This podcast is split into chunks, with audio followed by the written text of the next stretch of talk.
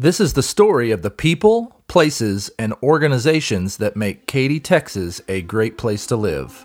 You're listening to the Katy Podcast.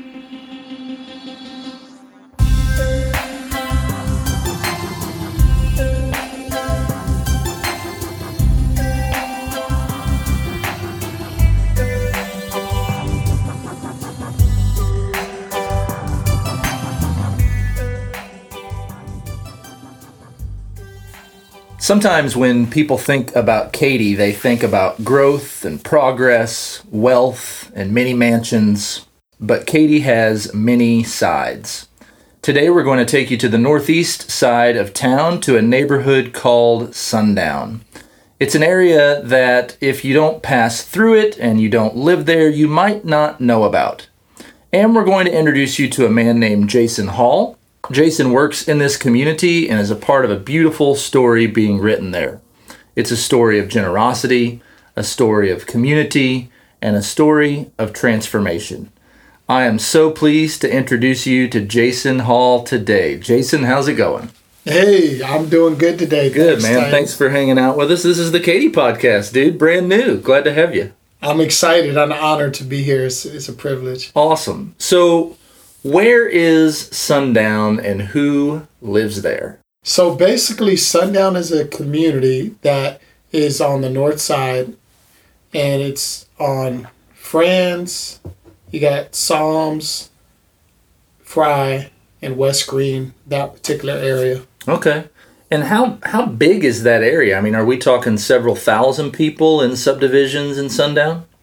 Yeah, it's a real intricate community. It has a lot of people from all over the world. It's very transient. You have several thousand people that predominantly Hispanic. It's about 63% Hispanic. Okay.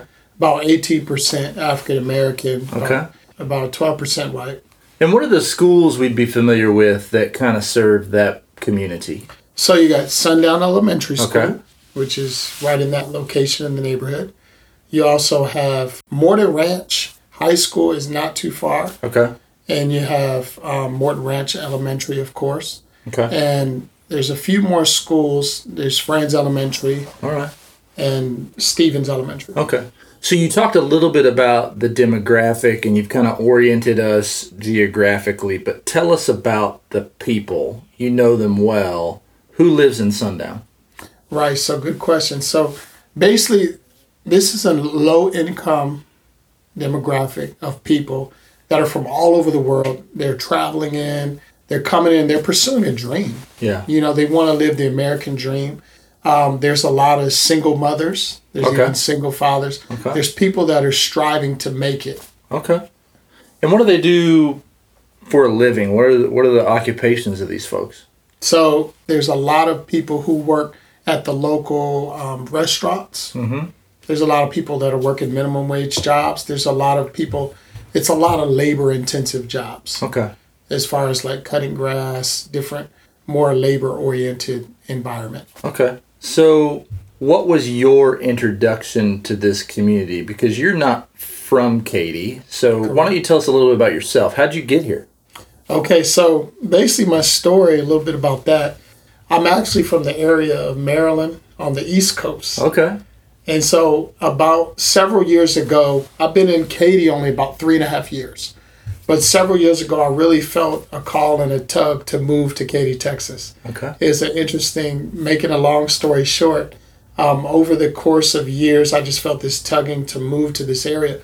But when it was time to move in 2015 of the summer, I was in a situation where I basically gave up everything, me and my wife and my children. We gave up our jobs. We gave up everything that we knew. We gave up comfort, family. Yeah. And it was really a move of faith, to be honest with you. Yeah. Just to keep it very authentic. We didn't have anything to rely on in Katy. We didn't know anybody. Wow. But just felt led to an area. Yeah. And interesting enough, the area when we moved here was similar to my upbringing. It was okay, a suburb type feel. And the people reminded me of myself, the children there, the mothers reminded me of my mother. And so it was an environment conducive to who I was. Yeah. So you just said a lot that I want to dig a little bit deeper into. First of all, you're a man of faith. This move was motivated by faith. You described it as a tug, as a call. Tell me a little bit more about that. So me and my wife have been married about 13 years with 5 beautiful children. And early on in our marriage, about the second year, I told my wife I really felt in my heart that we were going to move to Texas one day. And we had never planned. So she just kind of looked and like, yeah, right, yeah, okay, we'll see. You know, she didn't say much about it. But a couple years before, about 2013, it started to get really serious. God had really put it on my heart again, like, okay, you're getting closer. It's about time to move to Texas. I have a plan for you there. There's some opportunities. There's things that I want to do in your life there. And so I liken it to this example. My father-in-law at the time, he wasn't too happy when I said, we're going to move to Texas. I'm taking your daughter out of here. Exactly. Yeah. Right. Yeah. My in-laws were 2 miles away from our home in Maryland. So I described it like this. I said, I was in the military, so I'm a former Air Force veteran. Right. I am an Air Force veteran, served my country, and so excited about that. So what I did, I had a commander, and you know, in the military, there's assignments all over the world. So when you're in basic training, which I was in boot camp, you make what's called a dream list. And after the dream list, you release about 10 specific cities or bases that you want to be stationed, you desire. So I was lucky enough to get the third list, which was Virginia at the time. So I ended up in Virginia. But over a course of time, there was always opportunities to go to different places. And I told my father-in-law, which he didn't have the understanding why we wanted to move. And I said, I don't want to move. It's just when I was in the military, my commander decides where he needs specific people in specific areas, he or she that is in charge understands the overall, they have the 10,000 foot view, and they can see where each person is best to be in the world, at each base, each assignment, each gift, talent, whatever job. And so this is how I described it. I said, I feel like the commander, which is God in my life, is telling me I need to go to Katy, Texas on a mission. Wow. And so when I showed him that 10,000 foot view, he was like, wow, I didn't think of it like that. I said, yeah, I'm just listening to my commander. So it was God's assignment. It was God's purpose for me to be in Katy, Texas. Yeah. And I still don't understand it. Yeah. But I'm here because I'm operating obedience and now starting to see the reason why. Yeah. Man, even people maybe who don't come from, you know, a faith tradition like you do, there's so many people in our region who have moved here from somewhere else. That's you know, they've given up a lot of comfort. They've left in-laws. They've pulled their kids out of things that were familiar and made the trek to Katy. So I know that a lot of listeners will totally relate to that. But when you got here, having given up so much, what were those first couple years of adjustment like? I mean, Katy, Texas is a unique place. Sundown is a unique community. Right. What was your experience like in those early days after relocating? So after relocating, you're so correct in saying this can relate to anybody, whether you have faith in God or not, whatever your belief system is, it's starting all over. Yeah. So when we got here, it was extremely hard. It was extremely difficult. Got here and was like, okay, why am I here? I was searching for purpose. Yeah. I was searching for identity. I didn't have any identity when I got here. Yeah. I didn't know who I didn't really know who I was. But when I was pulled away from, when I decided to go away from friends and family, now it became real. Like, who am I?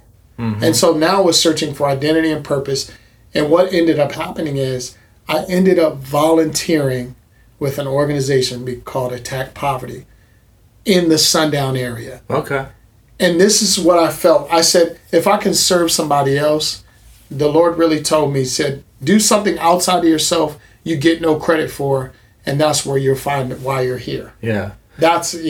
So zoom out a little bit. You mentioned Attack Poverty, and I want to drill down into your experience in the community of Sundown. But let's start with Attack Poverty. Who are they? Where are they? How'd you get to work with them? So yes, Attack Poverty is an organization that exists to help people attack poverty in their lives and communities. Okay. Attack Poverty focuses on low-income communities or underserved communities, okay. And they start what's called Friends locations. So these initiatives that are started, for example, Friends of Sundown is an Attack Poverty location. Okay. And so what we do is we go in as friends and we build relationships, long-term relationships, minimum 10 to 15-year commitments to communities. Wow. So when did that begin for you, the work in Sundown?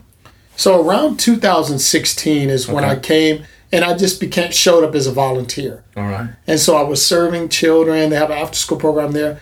I was helping kids color pictures, just having conversations. Yeah.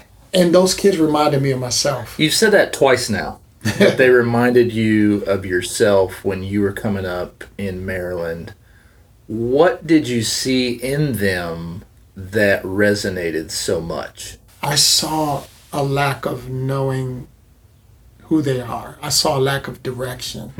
I saw a lack of resource, a lack of opportunity, a lack of identity. I saw a lack of mentors. I saw a lack of having a father or a mother in a home that could lead them in the way that they should go or lead them in direction of. I saw a lack of them knowing what their gifts and their talents. I saw a lack of value. Yeah. That they saw themselves, they're valuable. And that's how the way I felt when I was that 10-year-old, 11-year-old kid. I didn't know what kind of value I held. Yeah. So when you see that, that's obviously moving to you. It impacted your vocation and what you did with your time from then on. So boots on the ground, what does Friends of Sundown do in the community to help address some of those challenges that you just articulated these kids and families face each day? So what we do, the first thing that Friends of Sundown does is community listening, which means we go in and hear people's hearts. We hear what people need. We do an assessment like that. We don't assume anything that they need, but we ask. Mm-hmm. And so we go in and we build those relationships. You said we go to the schools, we go to the principals and the leadership and the teachers and say, what can we do to assist you and these children on this journey? Yeah. What can we do to assist our community? We found that Sundown Elementary was the hub of the community. There's a lot of things coming out of there and resonating into the community that are from Sundown Elementary, interestingly enough. Wow. So as you got involved with the schools, that surely led to some other opportunities. So how do you interact today with your kids, with your families, through the schools or in addition to what's going on with their schools? What do you guys do? How do you build those relationships? Right. So what we do is we have an after-school program called You Can Academy. Oh, beautiful. And so we call it You Can because we believe every kid can. Yeah. They have the possibility. So we have about 40 students currently enrolled in the program. We help them with homework. We help them with the STAR testing. We help them with growth. We help them with identity, spiritually. And so we go in the school. We do those type of things. We have in-school support, which means there's a lot of parents that are working 2 and 3 jobs to try to take care of their children. But they don't have the time to help in the school. So we come alongside teachers, we assist in in-school support, which means we make copies. We cut out pictures for them. We make whatever they need for us to do. We just recently did a teacher appreciation. We provided donuts, coffee, and fruit and all sorts of things to show our teacher appreciation. So we come in and we're not trying to be the hero, but we try to be the hero maker. Man, I love that. I love what you said about taking a posture of listening. You know, I think so many people think they know what other people need. Right. But to approach a community with questions instead of solutions, to make sure that you're addressing the things that they need the most, I really think that is clutch and a really great approach. You know, you mentioned being in the Air Force, seeing a lot of different parts of the world. What do you think it is that makes Katy unique? What have you seen that makes Katy such a unique place? You know, Katy is so unique in my experiences here because it's a very family-oriented city. In my view, it's a very collaborative city, very transient city, which means a lot of people are moving in and out from all over the world. Yep. But I believe that Katy attracts some of the most generous, some of the most compassionate, nice people. Yeah. You know, I've been in the Air Force. I've traveled the world. I've lived in different places. My father's a military veteran also. Okay. So I've lived all over the country. But this place is very unique. It's so special because although it's growing rapidly, I still feel like it's a hometown feel. Yeah. Yeah. And would you say that's true of Sundown in particular? Do you feel that kind of community within Sundown?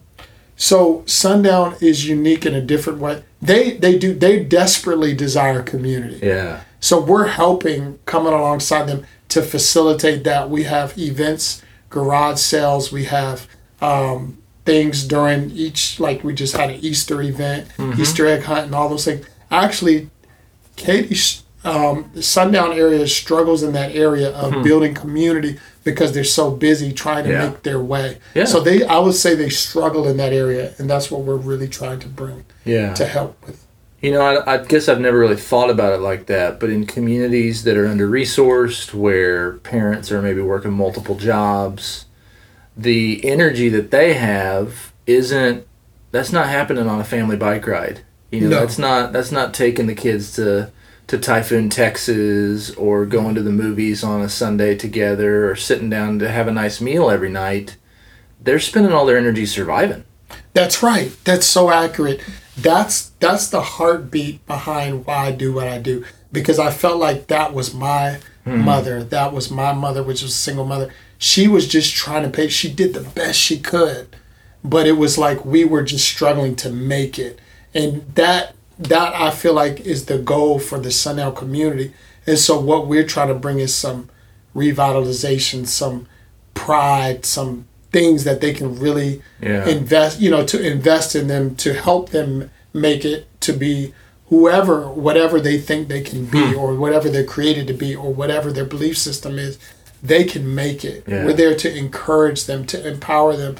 It may be going back to school. It may be picking up a trade, whatever they can do to invest in themselves. But the reason why we reach the children, I want to say, because we're trying to catch the children young. And so in our after-school program, we say, you can do it. You Can Academy, because we're going to try to come alongside the parent and invest in trust. Say, you can do it. Yeah. You know, we're trying to speak kind of a prophetic utterance over their life and over the parents. So for the parents, we also have ESL programs. We also do financial literacy and things like that to help empower the parent. Yeah. You know, what I'm hearing you say is, number one, it's holistic change. There's a whole life being considered, spiritual needs, physical needs, educational needs, emotional needs.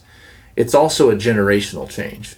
Yes. This isn't going to happen overnight. You mentioned this is a long-term commitment for Attack Poverty to be in this neighborhood, and that by targeting students, you hope to see that change happen over the course of years. So I guess one more thing I wanted to ask you in particular about your work with Sundown is, you know, you've mentioned the difficulties that they face as a community, but I mentioned at the top that most people, they haven't driven up Fry Road or taken a left on Franz or Psalms or any of those streets. They've probably never been to Sundown. They've probably never met families there. What is something about the people that you've met in Sundown that might surprise somebody that lives in Firethorn or Old Katy or Cinco Ranch? What might they be surprised to see or learn about the people that you've come to know? I would definitely say they are extremely hard workers. Yeah. They are extremely hard work.